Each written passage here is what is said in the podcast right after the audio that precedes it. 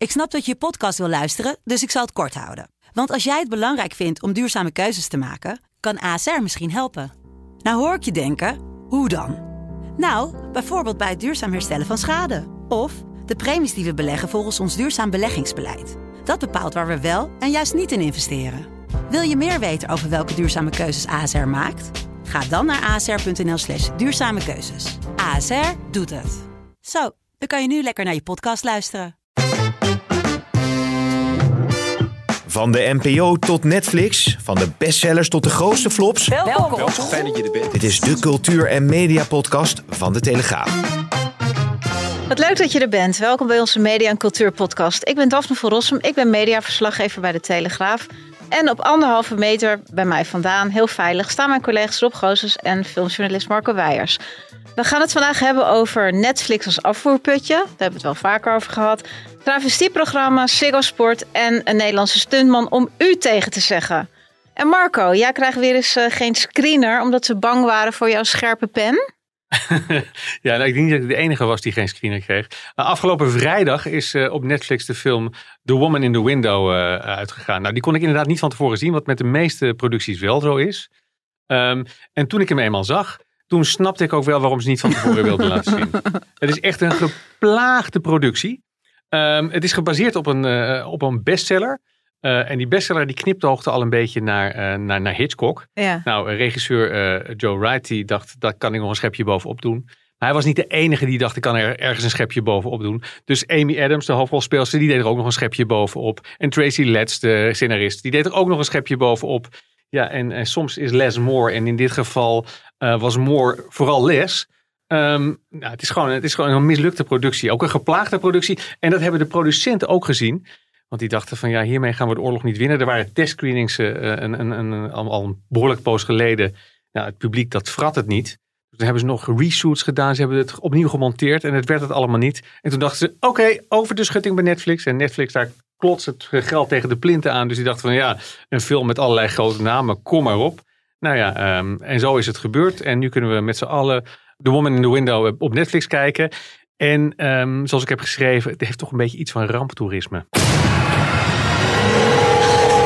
911. My neighbor Jane, she's been stabbed. Detective Little, NYPD. Where's Jane? Mr. Russell believes that you made a mistake. You have never met my wife. Ma'am, you all right? I know Jane. Jane's been in my house. Ja, want ik kan me herinneren dat je eerder screener niet kreeg. Hebben we het ook over gehad hier. Van uh, Just Say Yes. Ja, dat was een, een, een, Nederlandse film. Kijk, het is natuurlijk zo dat in, in deze uh, coronatijd... gewoon de, omdat de bioscopen niet open zijn... Um, ja, die films moeten toch ergens naartoe. En de concurrentie als straks de bioscopen wel open gaan, is natuurlijk veel groter. En er zijn dan producenten die eieren voor hun geld kiezen en die denken, of distributeurs, en die denken van ja, wat ik nu aan handen heb, daar win ik de oorlog niet mee. Nou, huppakee, Netflix bellen of Prime of wat dan ook. Maar die, die accepteren kennelijk alles als een soort alleseter dan. Ja, ze hoeven natuurlijk, ze krijgen, ze, ze, hoeven niet het onderste uit de kant te halen. Ze hoeven, ze, hoeven niet, ze hoeven niet de hoofdprijs te betalen voor iets wat eigenlijk niemand wil hebben. Nou ja, wat voor hen natuurlijk meespeelt is dat ze, dat ze hopen een beetje van de prestige van de bioscoop af te tappen. Dat mensen denken, hé, hey, deze film die had eigenlijk naar de bioscoop moeten gaan. En dan had ik er 9 euro plus de popcorn en een biertje uh, voor moeten betalen. Nu kan ik hem gratis zien op Netflix. Dat is toch wel een feest. En daar, dat, dat effect hoopt Netflix een beetje mee te pakken. En op zich met bijvoorbeeld, met, met dan dus Just Say Yes, zag je ook wel dat dat heeft gewerkt. Want nou ja, de film is niet goed gerecenseerd, maar is wel heel goed bekeken. En ook niet alleen in Nederland. Dus dan zie je van ja, Netflix die, die, die uh, heeft daar daadwerkelijk wat aan. Maar uh, het effect wat, wat je nu beschrijft, dat, dat je dus nu ook afgelopen uh, vrijdag een internationale productie, die wel gewoon met, nou ja, met hoge verwachtingen gepaard ging, op Netflix ziet verschijnen. En dan blijkt dat het toch niet zo goed is. Dat is natuurlijk wel een groot risico voor Netflix. Dat mensen straks allemaal zoiets hebben van, oh, die bioscoopfilm die is rechtstreeks naar Netflix gegaan. Ja. Dan zal het wel niks zijn. Ja, ja. En het rare is, ik bedoel, Netflix heeft ook echt een aantal hele prestigieuze producties. Oscar, Oscar-winnaars, Roma bijvoorbeeld. Dus dat zijn hele prestigieuze producties die duur zijn en die niet door, voor de bioscoop gemaakt kunnen worden. En dat Netflix dat wel doet en daar ook prijzen mee in de wacht sleept. Maar aan de andere kant, het doet ook een beetje denken aan zo'n aquarium. Weet je wel, je hebt een aquarium, daar heb je visjes in die een beetje in het midden zwemmen, een beetje aan het hoofd. En dan heb je de bottom feeders, de, de, de, de, bodem, de bodemschrapers, zeg maar. Ja. Alles wat naar beneden valt en wat al eigenlijk een beetje bedorven is, dat vreten zij op. En Netflix moet wel oppassen dat ze Ja. dat niet gaan doen. Nou, eigenlijk moet een soort eh, critical disclaimer komen van, eh, door de Bond van de Journalisten. Deze kan je beter niet kijken. Dit is ramptoerisme. Dit zijn de bottom feeders. Ja. Wat wel een geslaagd eh, project was volgens mij, Rob, is eh, de travestieshow eh, Make Up Your Mind van Carla Boshart. Zeven bekende mannen worden vakkundig omgetoverd tot beeldschone drag queens. Hierna moet het panel een antwoord vinden op de prangende vraag.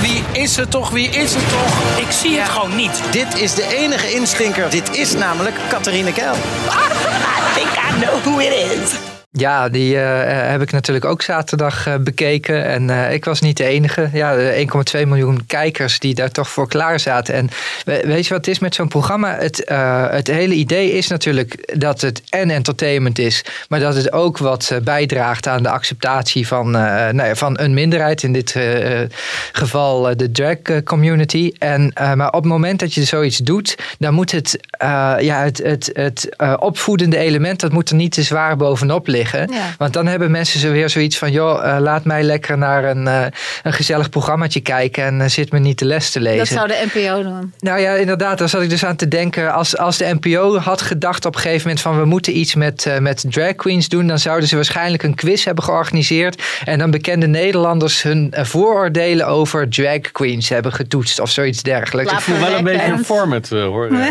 Oh ja, nou ja, daar zit nu iemand mee te schrijven bij de NPO. Dus vol- volgend jaar op NPO 3 eh, voor 77.000 kijkers. Een eh, quiz met, nou ja, gekkigheid natuurlijk. Maar dat, dat vond ik het fijne aan dit programma. Het was niet iets waar het er heel dik bovenop lag dat het ging over een bepaalde community die toch nou ja, bepaalde vooroordelen heeft eh, opwekt in Nederland. Nee, het was gewoon een lekker entertainmentprogramma met een jury die lekker aan het raden was wie er onder die dikke laag make-up zat. Ja, en het was ik gewoon zag het een feest. echt niet. Ik ben heel slecht in dat soort dingen, maar ik ben ook, ja, ik kan dat dan echt helemaal niet raden. Heb- Ja, eh, ik- Zie jij dat dan snel? Nee, op een gegeven moment had ik Walter Kroes wel door. Omdat Ja. hij, omdat hij Dat ook. nou ja, ook, Ja, het was het pak. En het, nou ja, hij heeft wel wat met, eh, met voetbal, natuurlijk met Viva Hollandia. En hij heeft een specifiek en natuurlijk ook best wel bol hoofd en van die kraaloogjes. En op een gegeven moment dacht ik, die kraaloogjes, dat is gewoon Walter. En, en eh, toen Barry Stevens er maar lang genoeg in zat, dan heb je ook een aantal hints nog een keer dik erbovenop eh, gehoord. Toen dacht ik, oké, dat zal wel Barry Stevens zijn. Maar Ik vond het wel heel lief wat hij zei. Van, eh, hij was echt wel geëmotioneerd. Hij is 77. Ja, ja. Hij zei echt in tranen van nou, dit programma dat doet zoveel voor ons. Hij was echt nou, blij en geëerd dat hij dit mocht maken. En dat, dat vond ik wel heel eh, mooi om te zien. Ja, nee, en, en tegelijkertijd dat gewoon ook eh, echte macho's als Jim Bakkum zoiets hadden van ik doe daaraan mee. Maar ook Ja, bijvoorbeeld Domien cool. Verschuren. Ik bedoel, het is niet de grootste ster van de, van de radio, maar het is wel iemand die we allemaal kennen. En hij was zo'n prachtige vrouw geworden ineens. Dat, eh, nou ja, er waren- zijn weinig mensen die, die hadden gedacht dat hij in dat pak zat. Ja. En, en toch was hij het. Ja. En dan ook met een ja, vanzelfsprekendheid. Van, Ja, ja, maar, dat, maar dat vind ik wel het mooie. Dat, het, dat eh, mensen zich blijkbaar niet meer bedreigd voelen door zo, zo neergezet te worden. Dat dat niet afdoet aan, aan, aan hun mannelijkheid of aan, of aan wie ze zijn. Ja. Maar dat ze gewoon dat, ze dat kunnen doen en dat dat, dat, dat geaccepteerd is. En dat dat nou, vond mooi ik ook is. heel stoer. Zou jij meedoen, Rob, als je gevraagd werd? Ja, ik, eh, het, ik zou eigenlijk niet aan zo'n programma meedoen, omdat ik heel ongemakkelijk word van, van ja, aan zoiets meedoen. Maar Veronica is helemaal fan, dus mijn vriendin van, eh, van, van RuPaul's Drag Race. Ja. En eh, ik denk dat als ik gevraagd zou worden, dat ik het bij haar niet zou kunnen maken om niet ja te zeggen. Ja. Dus als ik het zou doen, dan zou ik het eh, voor Veronica doen. Nou, ik denk dat je een hele elegante vrouw zou zijn. Het is voor het eerst dat je nu in joggingbroek eh, zie. We zouden niet het vertellen, houden. niet vertellen, Daphne. Voor Dat het is eerst niet dat ik je aardig. ken. Ik, Dus- vertelde, ik vertelde hier toch ook niet dat je gewoon op enorme stilettohakken staat? Dat zeg ik toch ook niet? Nee, dat is ook wel zo. Maar nee, ik, ik denk je hebt meerdere kanten erop. Dus het is de vrouwelijke kant Wat in dat you. betreft zouden mensen nog verrast zijn. Over travestie gesproken. Nou, ik mag natuurlijk helemaal niet zeggen. Maar hebben jullie genoten van het eh, Songfestival? Die Travestie, enorm... travestie. Een Noor met twee vleugels is tegenwoordig al een travestiet. Nou, de lat ligt wel ha- eh, laag tegenwoordig. Nee, maar ik dacht meer in drama en in expressie en eh, in eh, buiten je comfortzone gaan en alles is goed. En, Nou, qua, qua expressie kwam het wel in de buurt van Make Up Your Mind van afgelopen zaterdag. En Ja. voor, de, voor de luisteraar die, die wat later in de week zit, we hebben nu één halve finale gezien van het Songfestival. Ja, en het was echt gewoon heel goed gemaakt. En eh, wat, wat weinig mensen weten is dat de NOS echt wereldtop is op het produceren Ja. van grote evenementen. Ja. Nou, het Songfestival was ooit van het, eh, dus het Nederlands gedeelte was ooit van de NOS. Is toen naar de Tros gegaan, nu Avrotros. Maar voor dit, eh, dit evenement in Nederland heeft de NPO natuurlijk gezegd: joh, NOS zouden jullie ons willen helpen. Ja. Ja, en dat is, je, je ziet dat dat een meesterzet is geweest. Want het zit allemaal zo fantastisch goed in elkaar. Zo gelikt. Ik heb wel genoten en ik vond het spectaculair. Ook die opening met Duncan Lawrence. Met, Maar eh, wat maakt het nou zo goed? Wat maakt het nou dat Nederlanders daar zo goed in zijn? Eh, oefening baart kunst, denk ik dan. We worden, we worden goed opgeleid. We worden gevraagd voor, eh, voor dingen over de hele wereld. Nederlanders vinden het ook leuk als je als een eh, Nederlandse regisseur de vraag krijgt om een of ander, weet ik veel, de inhuldigingsceremonie van de Thaise koning te doen.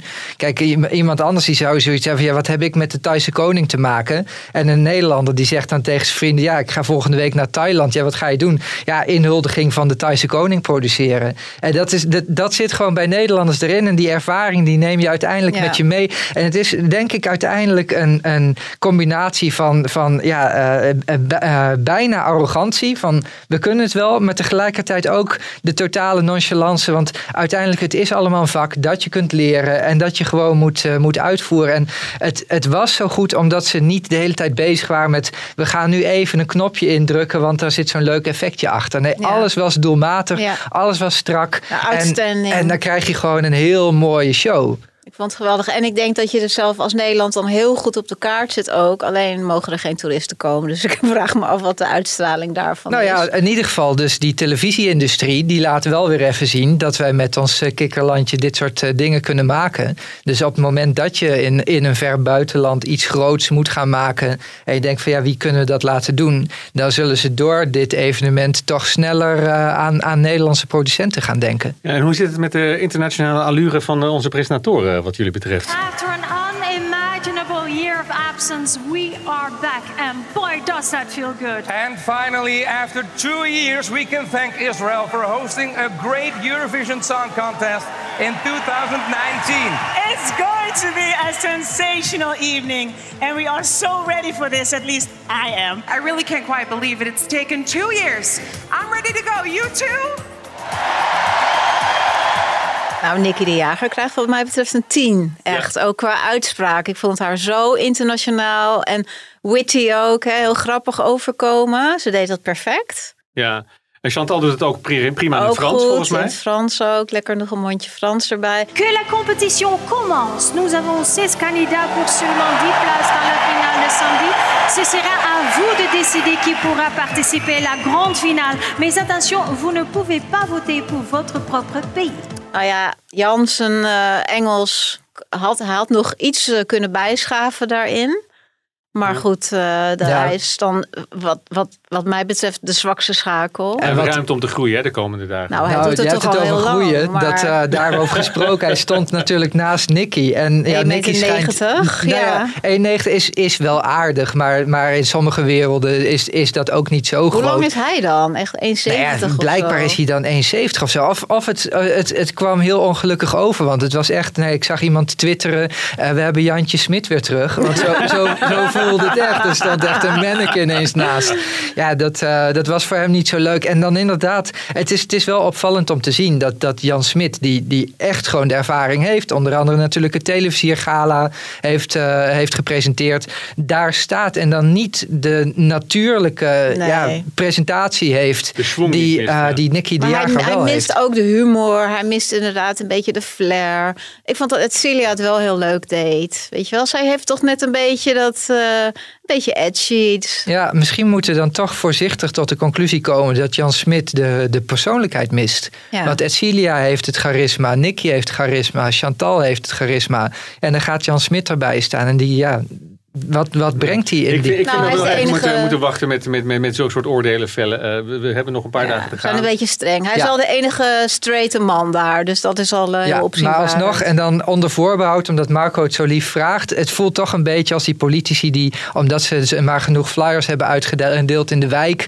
op een gegeven moment de ministerspost eh, toegeschoven krijgen. En laten we niet eh, uitvlakken. Jan Smit heeft ook in de, in de tijden dat het Songfestival er heel slecht op stond in Nederland, heeft hij altijd het Songfestival verdedigd en er, eh, er, er zich hard voor gemaakt. Nou, En- ik ben voor herverkiezing na vier jaar. Mag het weer iemand anders worden? het, en het is wel zo, ja, als je zo'n groot podium eh, hebt. Ik snap heel goed dat je Jan Smit vraagt. Maar op basis van deze 1,5 finale eh, moeten we toch misschien tot de conclusie komen dat ja, anderen beter op hun plek waren geweest. Ja. Hoop en ook beter. Ja. Hup Jan, toch? Hup Jan, hup Hup Jan. Jan. Hup Jan. Nou, maar niet Team Jan. Gewoon Hup Jan. Nee, Hup Jan, Oké, precies. zet ja. hem op. Ziggo Sport, Rob. Die hebben ontzettende aderlating eh, nu gedaan. Ja, dat kun je wel zeggen. Sport? Hup Ziggo Sport, ja, maar dat is wel eh, ja, een juichen voor, voor de allerlaatste auto die al door, drie keer op een ronde is gezet door, eh, door Hamilton, heb ik een beetje het gevoel nu. Nee, wat daar, eh, wat daar nu dus is gebeurd, die hebben de afgelopen acht jaar, negen jaar de Formule 1 mogen uitzenden. In die periode is Sport 1 onderdeel geworden van Ziggo en is het omgekat naar Ziggo Sport. Nou, Ziggo Sport is natuurlijk nu een fantastische eh, merknaam in het medialandschap. Ja. Voornamelijk vanwege die Formule 1 en uitgerekend dat onderdeel gaat nu naar een nieuwkomer. Nou, daar kunnen we ook een heel boek over volschrijven. Want dat is een Scandinavisch bedrijf. Hun merknaam is Viaplay. Ja. Eh, het is voor de verandering eens een keer geen streamingdienst. Eh, maar het is weer gewoon een betaalzender zoals we die kennen van eh, voor de eeuwwisseling. Ja, en Viaplay gaat dus in Nederland een nieuwe merknaam opzetten. Een nieuwe zender opzetten. En hun belangrijkste uithangbord wordt de Formule 1. Ja, maar wat gaat dat kosten dan als je een abonnement daarop eh moet nemen? Ja, dat is een heel goede vraag. Kijk, wat, eh, wat we weten is, er zijn nu anderhalf miljoen mensen die structureel naar de Formule 1 kijken. Ja. Eh, die mensen, daar zitten er een hoop tussen die toch al een abonnement op Ziggo hebben. Veel mannen met een bordje op schoot. veel mannen, vermoedelijk, ja, precies, met een, met een, bar- met een Ja. kommetje nootjes op schoot. En dat zijn de- waarschijnlijk ook een hoop mensen die toch al een abonnement bij Ziggo hadden en daarom gratis kunnen kijken. Nou, dat voordeel, dat vervalt natuurlijk op het moment dat het naar een andere zender gaat. Ja. Dan is de grote vraag, hoeveel mensen zijn bereid om bij te betalen voor een Formule 1 zender. Nou, de eh, schattingen zijn dat er ongeveer een half miljoen mensen zijn die bereid zijn om daarvoor te betalen. Eh, die Nou, dat is zender. best veel, maar ze moeten wel die 34 miljoen eruit gaan halen. Nou ja, En, precies. en dan moet Max het goed blijven doen. Max moet het goed blijven doen. Zijn auto moet het goed blijven doen. Want je ziet ook eh, bij Ziggo Sport dat de kijkcijfers in elkaar lazeren als, eh, als Max in de vangrail rijdt. Dus Max die moet hele races meedoen. En dan heb je wat aan het feit dat hij daar, daar Dat is rijdt. de gok En- dus. Ja, ja, en, en ze, ze moeten nog andere dingen inkopen. Want dat Fireplay dat zet zich internationaal neer als een zender met sport- en dramaseries en films. Eh, ze hebben Lars von Trier, nou die Ja. kennen we allemaal al gevraagd om een serie een te beetje maken. highbrow, toch? Ook Een beetje weer? highbrow, maar misschien wel net genoeg om, om huishoudens waarvan de man Formule 1 kijkt, eh, ook de vrouw mee te krijgen. Omdat die zoiets heeft van ja, ik wil die nieuwe serie van Lars von Trier zien. Ja. Maar het is wel allemaal, eh, ja, het heeft allemaal een, een prijskaartje natuurlijk. En- dus en- je. Bent niet klaar met zo'n zender voor, eh, voor 34 miljoen voor de uitzendrechten. Nee. Ja, en dan is de grote vraag inderdaad, wat kun je ervoor vragen? Ja. Ja, ik, ik vermoed dat je niet heel veel meer dan 10 euro per maand kunt vragen. Want eh 10 euro is ook wat eh, de Ziggo eh, of de Formule 1 eh, TV-app eh, kost. Ja, en als mensen alleen maar Formule 1 willen kijken, dan nemen ze wel gewoon die app. Ja, en wat blijft er over voor Ziggo Sport? Want zij moeten nu op zoek gaan naar een nieuwe wow-factor. Als je het aan Rob Campus vraagt, en dat heeft iemand op Twitter eh, gedaan, dan blijft er nog een hoop over. Want je hebt het Formule 1 café, je hebt NASCAR, je hebt eh, de IndyCar, je hebt eh, Formule E, de elektrische Formule 1. Uh, maar daarover zijn vriend van me van ja, dat is toch een beetje alsof je naar Loetje gaat, het bekende biefstukrestaurant. En dat ze zeggen, ja, we verkopen geen biefstukjes meer, maar de, de kruidenboter en het stokbrood zijn ook heel lekker. En wat dat betreft, het is gewoon mm. echt een enorme aderlating voor Ziggo Sport. Ja. Maar ook voor Ziggo. Want uh, je ziet in de, in de cijfers, laat ik me vertellen door mensen die daar werken, dat mensen die aangeven waarom ben je uh, abonnee geworden als internetklant bij Ziggo. Van ja, ook vanwege die uh, Formule 1. En waarom blijven mensen klant? Ook al is Ziggo de afgelopen jaren structureel zijn prijs aan het verhogen. Ja. Ook vanwege die Formule 1. Ja, valt dat weg, dan heb je een nieuwe troef nodig. En wat dat is, ja, uh, Joost mag het zeggen. Jeu de boel.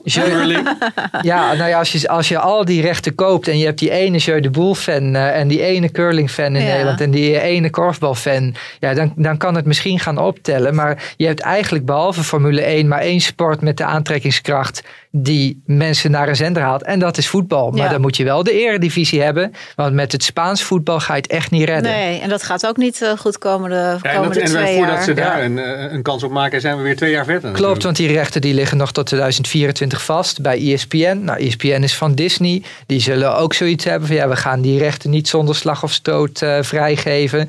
Eh, er zijn wellicht nog andere kapers op de kust die daar interesse in hebben. Ik bedoel, hoe cool zou het zijn voor Amazon om de eredivisierechten eh, Ja. eh, ve- veilig te stellen. Dus wat dat betreft, die, die rechten die zullen peperduur worden. En ja, eh, je, je zult er niet minder aan kwijt zijn dan, aan, dat, dat, dan je nu aan de Formule 1 kwijt zou zijn geweest. Maar het rare is wel dat je, normaal zou je zeggen, concurrentie is goed voor de consument. Maar door de versnippering, ik bedoel, als jij nu eh, en houdt van, eh, eh, van, voetbal en van Formule 1 en je moet dan straks bij twee verschillende aanbieders Ja. een, eh, een abonnement hebben om dat allemaal te kunnen kijken. Het tikt best aan. Ja, het is eigenlijk, eigenlijk is het gewoon vreselijk. Ja. Dat, ik bedoel, ik vind het best wel, ja, als, als eh, professioneel televisiekijker ben ik best wel benieuwd wat Viaplay in Nederland gaat, eh, gaat brengen. Maar je hebt nu al zoveel streamingdiensten nodig om een beetje mee te kunnen praten bij de koffieautomaat. En dan heb je, nou ja, met een beetje geluk heb je dan Ziggo toch al voor het internet. En kun je dus over de Formule 1 meepraten. En dan moet je nu ineens weer Viaplay erbij. Ja, het loopt gewoon vreselijk in de papieren. En Nederland is, is jarenlang een best wel goedkoop televisieland geweest. Mede ook omdat mensen zoiets hadden van ja, ik ga niet voor een betaalzender eh, betalen. Uh, maar ja, uh, we zijn langzamerhand uh, naar de wereldtop aan het toegroeien van wat we per maand aan onze streaming abonnementjes en televisiepakketjes Ja, uh, want kwijt als je het allemaal bij elkaar optelt, dan kom je toch wel aan eh, zo'n 100 euro, denk ik, extra. Ja, en, en dan moet je nog maar hopen dat, dat je in ieder geval dat wat je wil zien op één plek kunt kijken. Want Viaplay heeft bijvoorbeeld in Scandinavië de reputatie van we zenden een sportwedstrijd uit en voor de rest succes ermee. Dus geen voorbeschouwing, geen nabeschouwing. Ja, en stel je voor dat je zo meteen dan dus de wedstrijd moet kijken, de race moet kijken op Fireplay. En daarna weer naar Ziggo moet schakelen, omdat ze daar wel een nabeschouwing hebben. In de hoop om die Formule 1-fans nog een beetje binnen te houden. Ja. ja, je wordt er gillend gek van. Je moet, je moet dan nog echt een routebeschrijving bij de afstandsbediening gaan bij, uh, bijleveren. Want anders dan, uh, dan weten mensen de weg niet meer. Versnippering is wel een Nederlands thema. Kijk naar het uh, zenderlandschap. Kijk naar de Tweede Kamer. We, we worden allemaal uh, totaal versnipperd. Ja. ja. maar ik denk dat ze bij Ziggo Sport wel echt uh,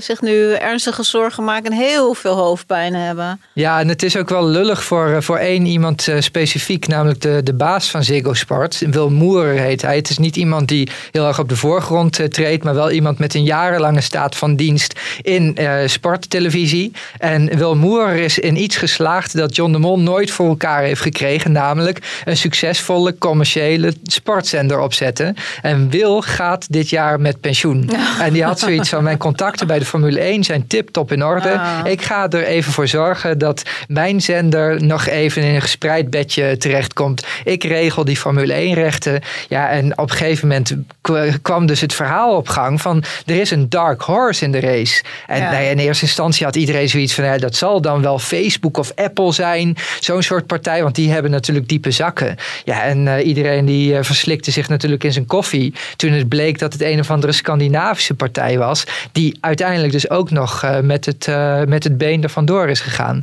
Dus ik vind het uh, los van, van wat het, wat het voor het landschap op televisie gaat doen. Vind ik het ook, ook wel een heel klein beetje zuur voor Wilmoeren. Nou, dan ga je niet lekker op een. ga je niet weg op een lekkere. Ga je niet lekker weg? Nee. nee, dat kun je wel zeggen.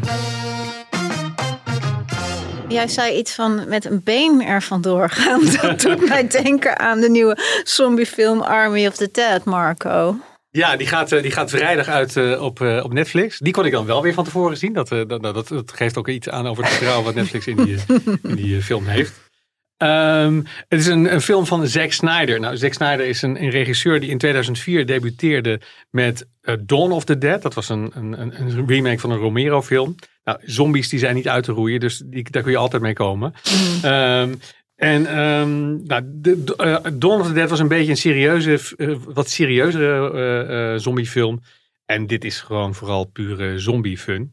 Maar het leuke is dat um, het speelt zich af in Las Ik zal even een beetje het, het, het, het landschap schetsen. Het speelt zich af in Las Vegas.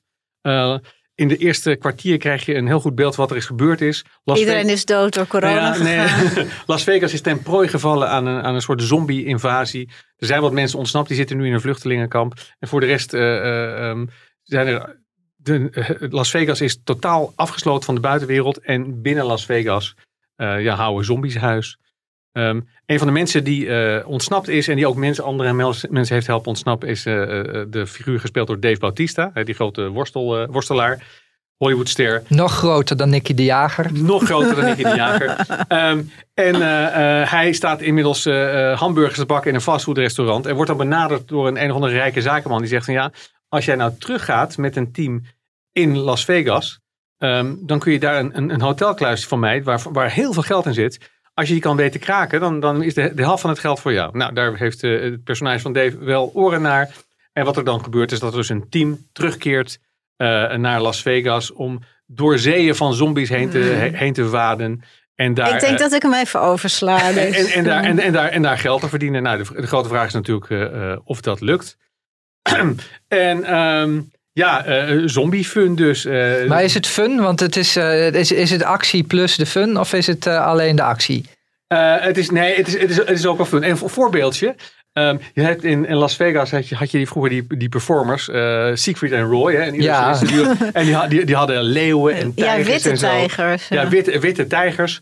Um, nou, één zo'n witte tijger, uh, die duikt ook op in de film. Die, die blijkt uh, te, te, zijn overgebleven en, en, dood te zijn gegaan en weer tot leven zijn gekomen. Dus we hebben een zombie -tijger. Een zombie tijger. Maar er zit een Nederlands tintje aan deze film, begreep ik. Ja, en dat, dat, dat is wel heel leuk. Um, Dave Bautista, die is, komt dus uit de WWE, hè, de, die, die worstelwereld. En die is uh, ga, gaan acteren.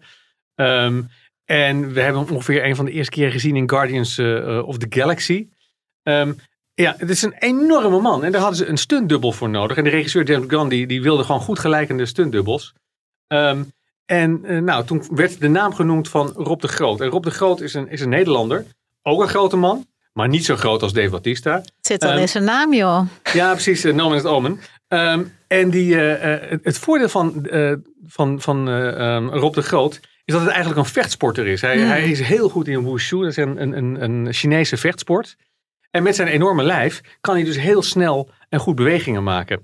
En toen hij dus op de, op de set van, uh, um, van Guardians of the Galaxy kwam. Ja. En Dave Bautista had van, heb je weer zo'n bodybuilder die er wel uitziet zoals ik, maar niet kan bewegen zoals ik. Want hij is een vechter. Ja. En toen liet uh, Rob even zien wat hij in huis had. En toen, toen dacht Dave Bautista, nou... Hmm. Nou, uh, een, een, paar jaar later waren ze op de set van Spectre, van de James Bond film Spectre. Ja. En daar dook ook Rob de Groot weer op. Weer als bodydouble, voor, of als stuntdubbel voor uh, Dave Bautista.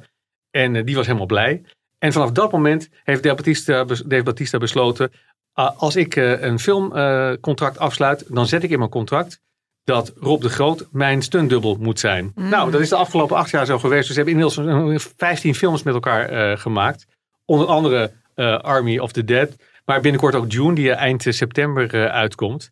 En het is dus een, de, de, de vaste professie van, van, van Rob de Groot is uh, stuntdubbel van Dave Bautista. Maar hij moet dus wel altijd dezelfde fysiek uh, handhaven. Ja, en dat is nog wel een probleem. Want ik bedoel, um, het is een sport, uh, sportman, hè, Rob de Groot. Hij, hij is 1,89 en als hij gewoon droog getraind zou zijn, dan zou hij waarschijnlijk iets van, van, van 80, 85 kilo wegen. 1,89, dat weet je dan ook precies. Ja, dat staat ook. Dat staat, dat, dat, dat ik, ik heb hem ook afgesproken. Dat, dat is, op zichzelf is dat wel weer grappig. Als ja, voelde Nederland... je Jan Smit uh, naast Rob de Groot. Ja, ja. aan, aan, de telefoon heb je dat niet zo heel erg. Dus, oh, ja. Nee, maar wat. Uh, uh, want hij zit namelijk nu op een, op een filmset uh, in Hongarije met Kate Blanchett en Kevin Hart. Een uh, verfilming van een videogame Borderlands. Mm. Um, maar als hij in Nederland is en als hij niet hoeft te werken voor Dave Bautista, dan werkt hij voor het stuntteam De Beukelaar van Marco Maas. Die is daar de, de, de baas. En daar hebben ze een, een, een sheet waar precies al zijn afmetingen op staan. Maar daar Ja, stond ja. op dat hij 1,88 was. Dus dat Oh. had ik opgeschreven in een verhaal wat ik had geschreven. En ik laat dat verhaal lezen aan Rob. En die reageert, ja, maar ik ben wel 1,89. Oh, ik zeg, ja. nou, dan moet je dat even bij Marco Maas aankaarten. ik ga even met hem praten, zei hij. Dus ik denk dat Marco Maas zich een beetje moet oppassen Eén centimeter ook. moet, eh, moet oppassen. Eh, nee, maar het probleem is natuurlijk dat hij, dat hij eigenlijk een, een stukje kleiner is. Aan, aan Dave Bautista zegt, eh, zegt erop, aan Dave Bautista is alles van nature XXL. Mm. En ja, hij kan er alleen maar aan tippen door heel veel te trainen Ja. en heel veel te eten. En hij weegt nu gewoon eh, eh, 115 kilo schoon aan de haak. Maar dat moet hij wel in stand Dus zien hij te moet houden. 25 kilo extra wegen dan dat hij weegt Pure eigenlijk. spiermassa. Ja. En dan heeft hij nog iets anders. Dave Bautista die heeft heel veel tattoos. Ehm, en dat worden er iedere keer ook meer. En dan zegt hij, sorry Rob, ik heb er weer eentje. moet en, en, en, want die opgetekend er worden. allemaal opgetekend. Dus ze hebben nu, ze hebben nu van, die, van, die hele, van die sleeves gemaakt. Oh, ja, waar ze ja, gewoon plakplaatjes die ze... Waardoor Rob eh, binnen de kortste keren op, eh, op Dave Bautista lijkt. En dan is het nog gewoon een proces van uren waarschijnlijk. Maar ja, dat maakt het ook lastig. Want hij, hij wordt ingehuurd oh, door een filmproductie op een, om op een set te zijn. Vanwege zijn zijn fysieke verschijning en zijn fysieke vermogens. Maar hij zegt dan maak ik, maak ik dagen van 12, 14 uur op zo'n set. Maar ze geven me niet de tijd om die fysieke vermogens en dat, die, die fysieke verschijning ook in stand te houden. Sportschool is dicht, schiet Ja, ook al nee, niet op. Dus het is echt, een, echt de, de grootste stressfactor, zegt, eh, zegt Rob, is eh, zo groot blijven als ik ben. Nou, eh, dat is absoluut niet mijn stressfactor. Zou, zou nou zo iemand uiteindelijk zelf ook kunnen doorbreken als acteur? Want het is ja, zo'n zo'n specifiek figuur. Ik kan me voorstellen dat er, eh, dat er eh, weet ik veel, regisseurs zijn die zoiets hebben van ja, ik wil niet één Dave Bautista, maar ik wil er eigenlijk twee hebben. En dat het dan wel fijn is om zo iemand achter de hand te hebben. Nou ja, hij- het, het zijn dan, die, die zijn er wel, zijn extra rolletjes. Hè. Eh, er is een, in, in Mordecai speelt erop ook een, een rolletje. En dan speelt hij als zichzelf. En dan zet hij eh, eh, Johnny Depp, eh, Ah, ja, gooit, ja. gooit hij tegen de muur aan. En daar is hij ook heel trots op dat hij dan met Johnny Depp in een scène zit. Ehm, maar ja, het is nog wel een ander verhaal of je kunt acteren of dat je, dat, je gewoon eh, fysiek heel, heel sterk bent. Ja. Ehm, en bijvoorbeeld voor Army of the Dead, daar had ze, ja, hij was er voor, voor, om, om te dubbelen voor Dave Bautista, maar ze dachten we kunnen ook wel een zombie van hem maken. Dus ze hebben eh, hem een keertje als, als zombie uitgedost. Maar dan zie je toch dat die zombie weer te veel lijkt op Dave Bautista of op Rob de Groot. Dus dat hebben ze, dat hebben ze er uiteindelijk dat was alleen maar verwarrend. Ja, dus dat hebben ze, ze hebben, eh, want Rob zegt ik ben er dan toch, laten we maar wat doen. Maar dat, dat, dat, dat was dan toch niet En dat meer is ook niet zo'n moeilijke rol. Dat is gewoon... uh, uh. Ja, nee, nee, nee, wacht even. Dit zijn dus niet zomaar zombies. Dit zijn niet alleen maar waggelaars, zoals ze dat noemen. Maar er zijn ook alfa's. En dat zijn hele slimme zombies. Dus daar moet je echt voor oppassen. Oké, nou het was weer een hele informatieve podcast dit. Ik ben weer een hoop wijzer geworden, Marco. Dankjewel. Waggelaars, alfa-zombies. Nou, ik neem het mee. Nou, heel erg leuk dat je hebt geluisterd. Misschien heb je er ook iets van opgestoken. Wil je ons blijven volgen? Abonneer je dan op je favoriete podcastplatform.